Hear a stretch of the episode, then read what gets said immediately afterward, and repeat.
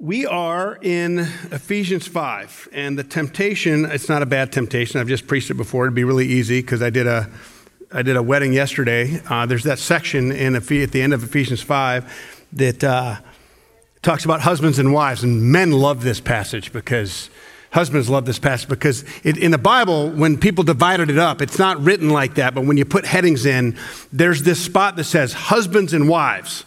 And then the first sentence is, Wives, submit to your husbands. Men love that.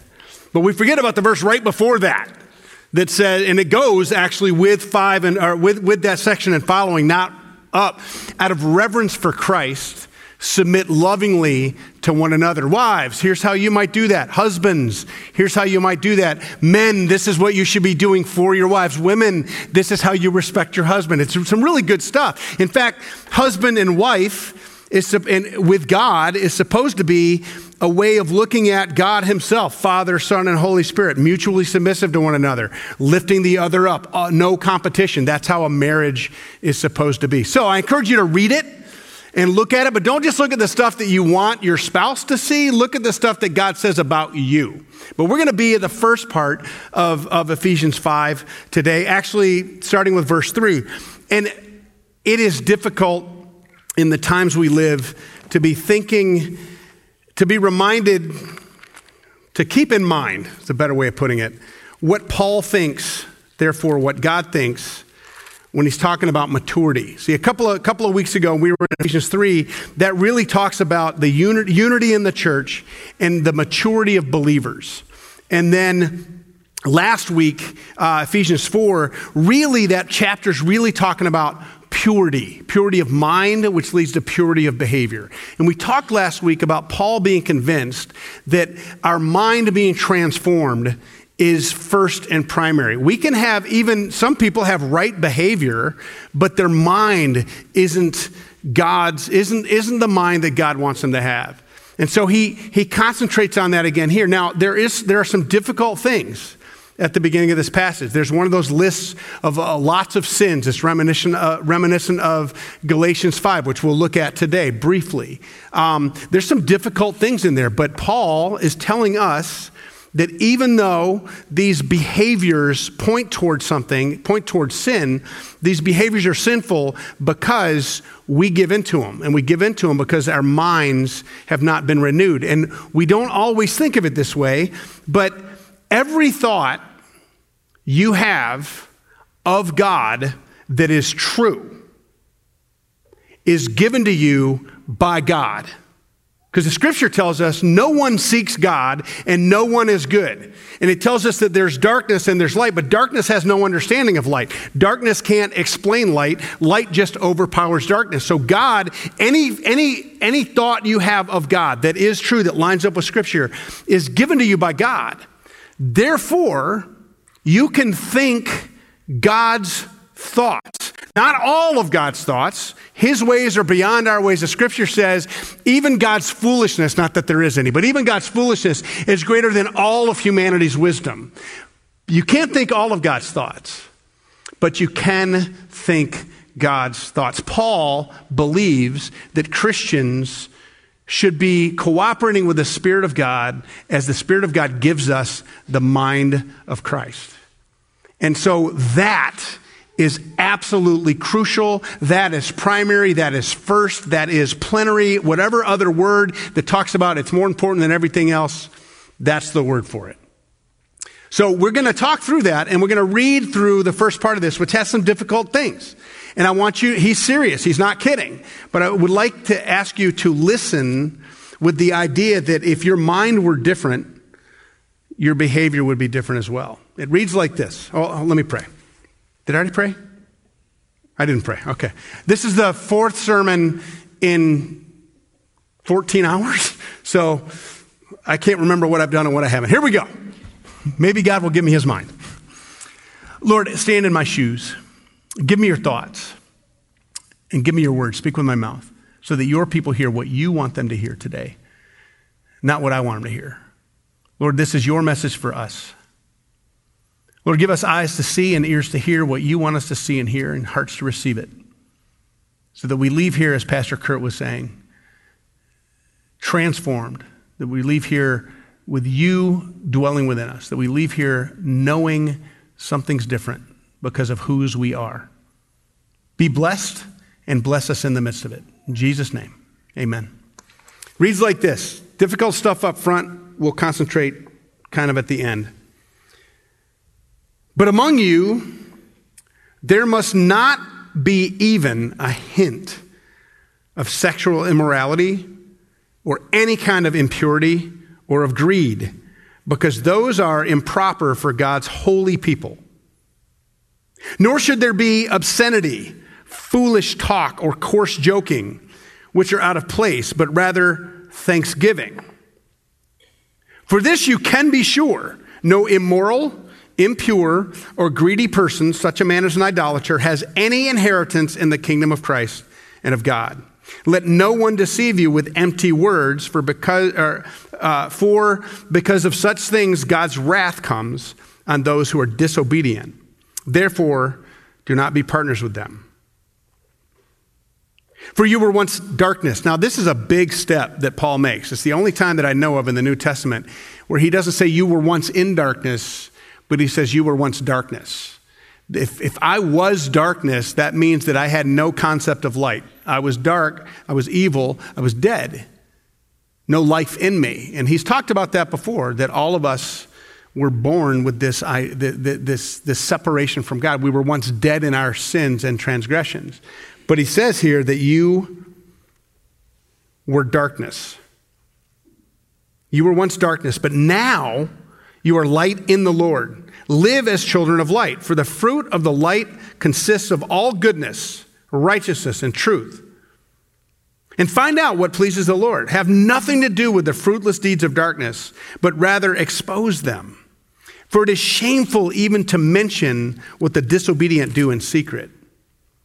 But everything exposed by the light becomes visible, and uh, for it is light that makes everything visible. This is why it, why it is said, wake, wake, wake up, O sleeper, rise from the dead, and Christ will shine on you. And then the part we're really going to concentrate on because it has more to do with mind. Be very careful then how you live, not as unwise, but as wise, making the most of every opportunity because the days are evil. Therefore, do not be foolish, but understand what the Lord's will is. Don't get drunk on wine, which leads to debauchery. By the way, debauchery is, is uh, it's a, one of those churchy biblical words, but it's, it's useless or fruitless or wasted time and energy. And it's also when we kind of lead others to, towards sin. So debauching another person is, is wasting their time because you're not pointing them toward the things that are right and noble uh, and leading them to do the same. That's not, it's never spoken of well. So don't, don't get drunk with wine, which leads to debauchery. Instead, be filled with the Spirit. Speak, speak to one another in psalms and hymns and spiritual songs. Sing and make music in your heart to the Lord, always giving thanks to God the Father for everything in the name of our Lord Jesus Christ. Lots of stuff. One thing I want to call to mind, and it says that for the day, uh, be very careful then how you live, not as unwise but as wise, making the most of every opportunity because the days are evil. Don't we kind of think that these days are evil? It's hard to think back 2,000 years ago and think that anything was really as bad as, as it is right now. We, we tend to think that our experience is the experience. But you know that, that at least one, I think it was two, of Jesus' actual disciples, the apostles, other than Judas was a disciple, he never became an apostle. Uh, Judas hanged himself. But you know that one was crucified upside down just because he wouldn't deny his faith, another was boiled in oil. We think we have it bad. We're, compared to that, we are mildly inconvenienced and mildly criticized for the faith that we have. So our days are evil, but every generation has seen evil in their days. What is God's call when we look at the world that we live in, the circumstances of, within which we live? What is God's calling to us on how we behave? Because it says right here, be very careful then how you live. We, we, it's not new to the New Testament um, Haggai chapter 1, verses 5 and verse, verses 5 and 7, it says, The Lord, this is what the Lord says give careful thought to your ways. Notice it doesn't just say behave differently, it says think about it. Be careful how you live, not as unwise, but as wise. What is, what is the difference between wisdom and knowledge? I, there's a lot of ways to define it, but never in the course of human history has so much knowledge been available at the sound of a voice or the click of a button. This morning, we were talking about someone who had surgery, and they had, they had surgery on their parathyroid. I had never heard of a parathyroid before. And I asked, what is it?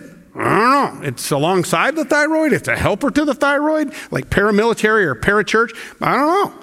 So I went, so mute your phones because you might set them all off. Hey, Siri, what's a parathyroid? Did it go off? Okay. And within seconds, I was told. That is the knowledge that is available to us is unbelievable. And some of it's real. Some of it's true. Some of it's factual. Some of it isn't. That's what the internet's about. But having knowledge is not having wisdom. And we're told be very careful how you live, not as unwise, but as wise. So, what, what is wisdom?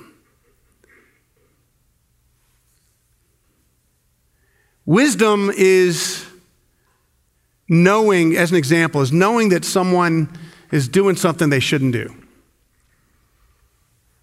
Wisdom is knowing they're doing something they shouldn't do and that you need to say something.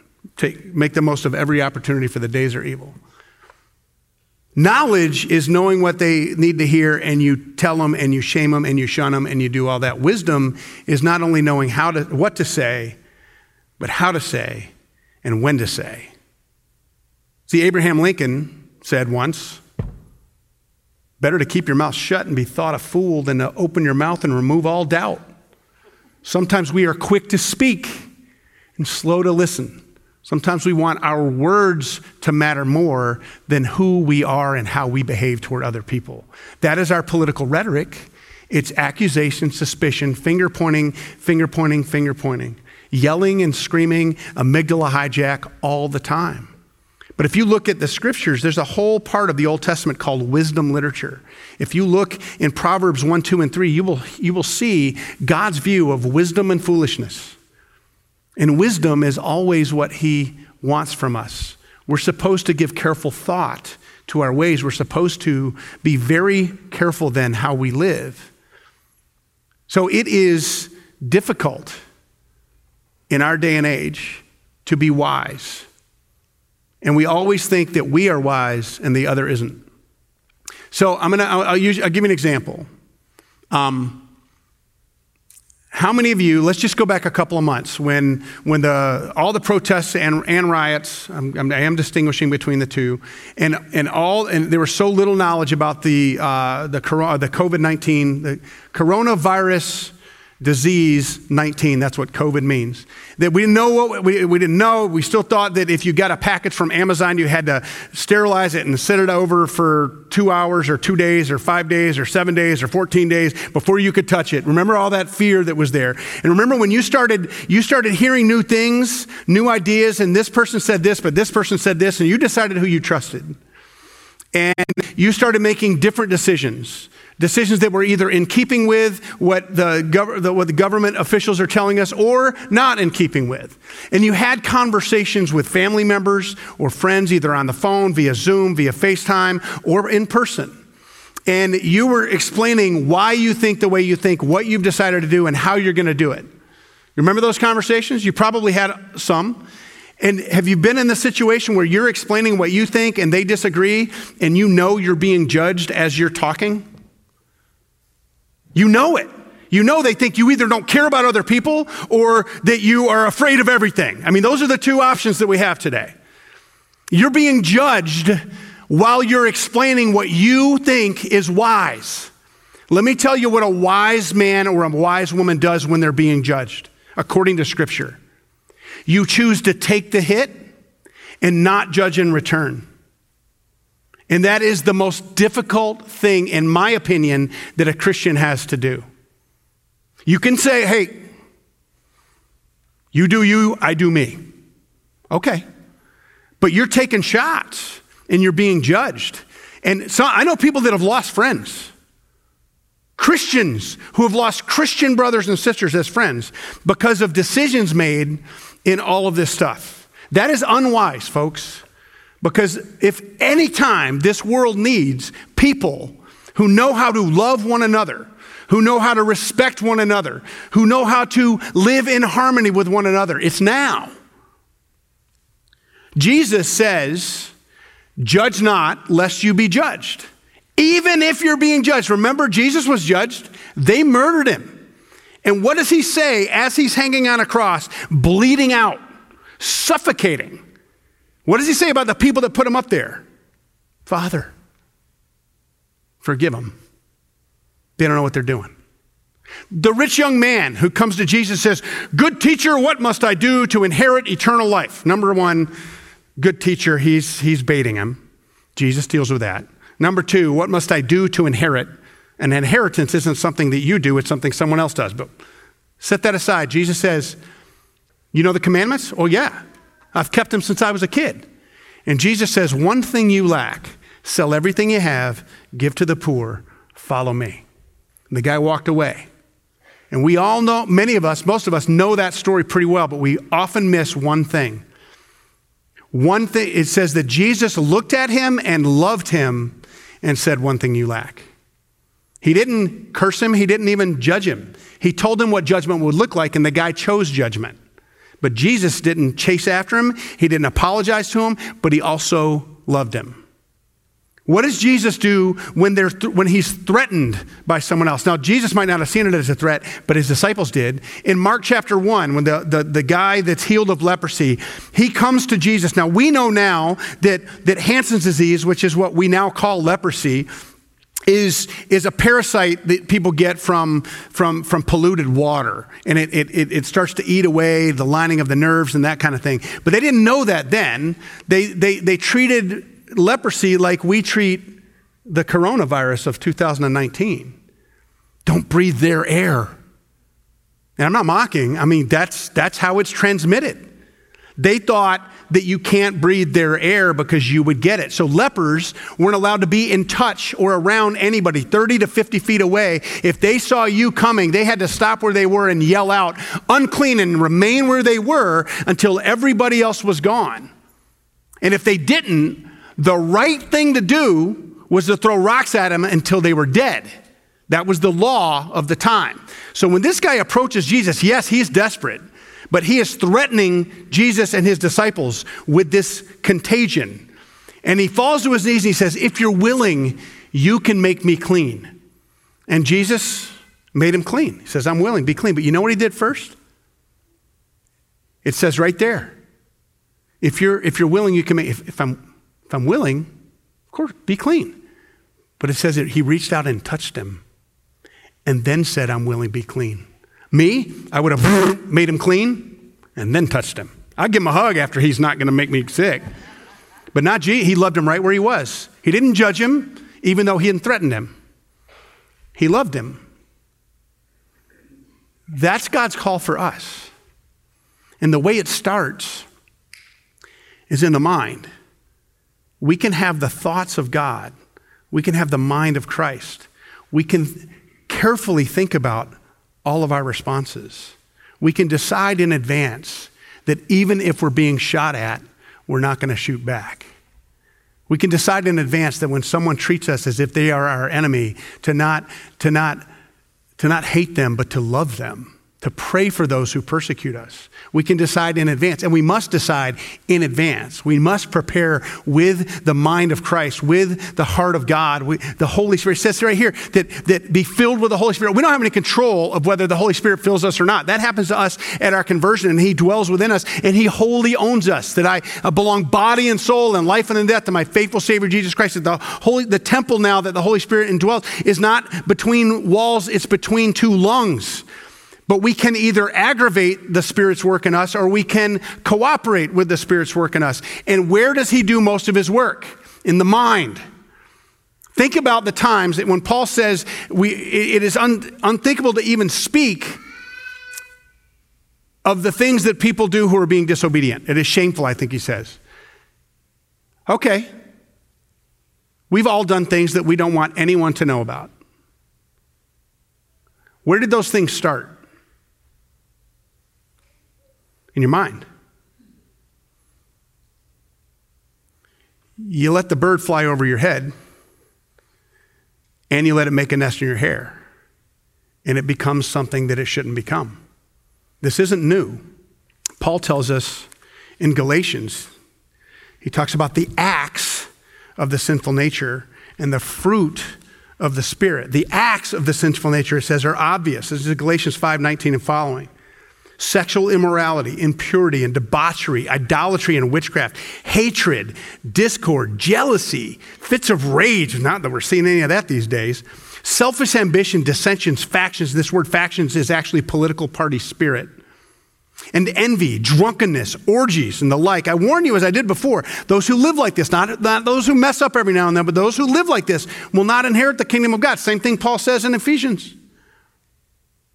But the fruit of the Spirit is love, joy, peace, patience, kindness, goodness, faithfulness, gentleness, and self control. Against such things, there's no law. Those who belong to Christ Jesus have crucified the sinful nature with its passions and desires. Since we live by the Spirit, let us keep in step with the Spirit. Let us not become conceited, provoking, and envying each other. To be loving and joyful and peaceful and patient and kind and good and faithful and gentle and have self control, that battle is in our mind. Be very careful how you live, not as unwise, but as wise. And, folks, those of you who are younger, I'm, I'm 54. I'm, I'm a granddad. I just haven't met my granddaughter yet. She's going to be born in about a month. Um, I'm just to I'm to say a couple things that old guys say, okay?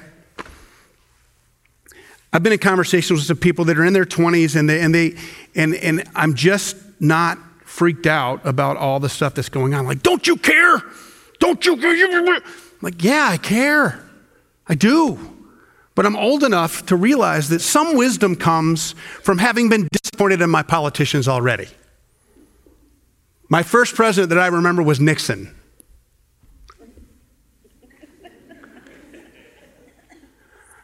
I'm old enough, and I've gained, through experience, I've gained some modicum of wisdom that I'm going to be lied to, I'm going to be betrayed, and promises that are made aren't kept. And I just don't buy that they control what God decides.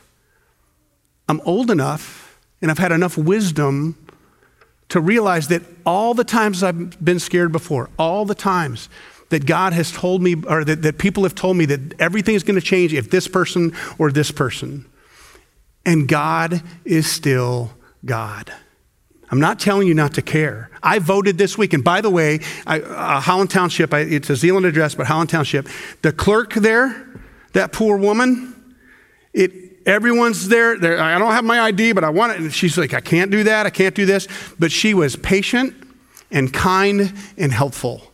Um, she was awesome. And I told her that when I left because I had to get back in line twice. Now. Oh my goodness.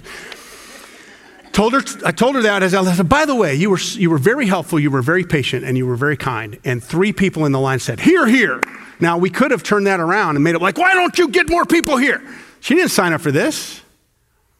Vote, care, but understand that, that with disappointment comes some wisdom that God will either give us who we deserve or who he thinks we need. There's some wisdom that comes from recognizing that personality and polity or policy are different. So I'm not saying don't care, be passionate. I used to have so much fervor, is the word I'll use. And now This has proven trustworthy more than all the other. And I think wisdom comes not just from knowledge and not just from reading headlines, but reading whole articles. Not just listening to the pundits, but listening to the person that spoke the words in the context that they were given. I think there's wisdom com- that comes from knowing the Lord for a lifetime and saying, Lord, when I read the scriptures, I come across some things that I don't like. And I come across some things that I kind of disagree with. And there's some wisdom that comes from the trustworthiness of Scripture when I decide, this is from Francis Chan, he said it, I don't remember where he was. But he said, when I read the Scripture and find something I don't like, or I read the Scripture and find something I disagree with, I have to assume that I am wrong. God's not wrong. He's the same yesterday, today, and tomorrow. Be very careful how you live because the one you follow is faithful. I love this from 2 Corinthians chapter 10, verse 5. I love the first part because I kind of have that prophetic part like, we demolish arguments and every pretension that sets itself against the knowledge of God. Oh, yeah. Hmm. and we take captive every thought to make it obedient to Christ. That is God's call for you and for me as a follower of Christ to take captive every thought and make it obedient to Christ. Those things that you've done that you regret, those things that you've done that you just hope no one will ever find out, the things that when you're doing them you hope no one comes through the door, no one sees, those start here. If you take captive every thought and decide I'm going to make it obedient to Christ because I know how I'm going to feel, I know what it's going to do, I know what the fruit of this is. I don't want that fruit. I want the fruit that comes to love and joy and peace and patience and kindness and goodness and gentleness and faithfulness and self control.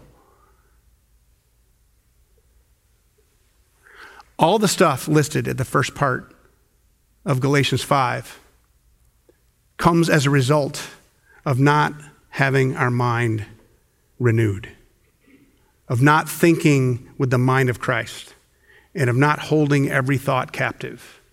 Every time you're tempted, as a Christian, you're given a way out. And you can choose to either participate with God in the way out, or you can choose to aggravate, la, la, push the Spirit away and give in. It's always better, always, when you choose the way out instead of giving in. Folks, it is easy to live by your desire. It is easy to do what comes natural.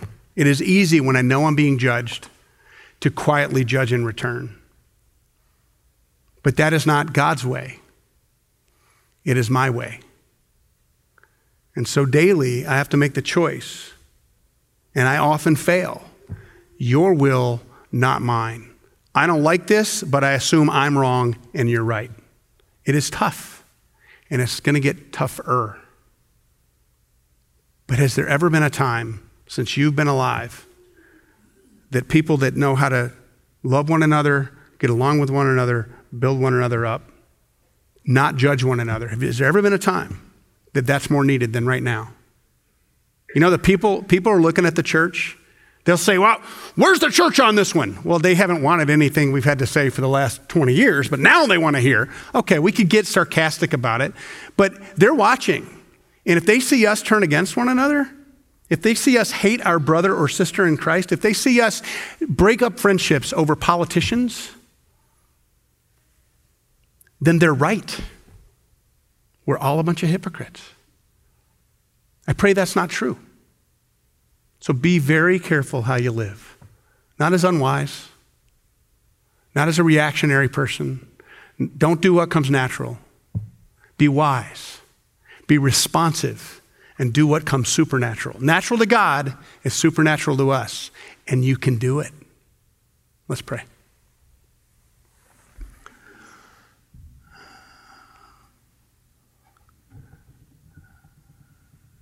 Lord, help us think your thoughts. You tell us that we are, we are the light in you. You've told us that we're the salt of the earth. We preserve it and we, we, we keep it from getting infected. You tell us that we're the light of the world, which also is a disinfectant, and it, and it gives people something to guide by. Help us keep that in mind, to be renewed, transformed by the renewing of our mind. Give us your thoughts, Lord. Pray this in Jesus' name, for his sake and for his glory. Amen.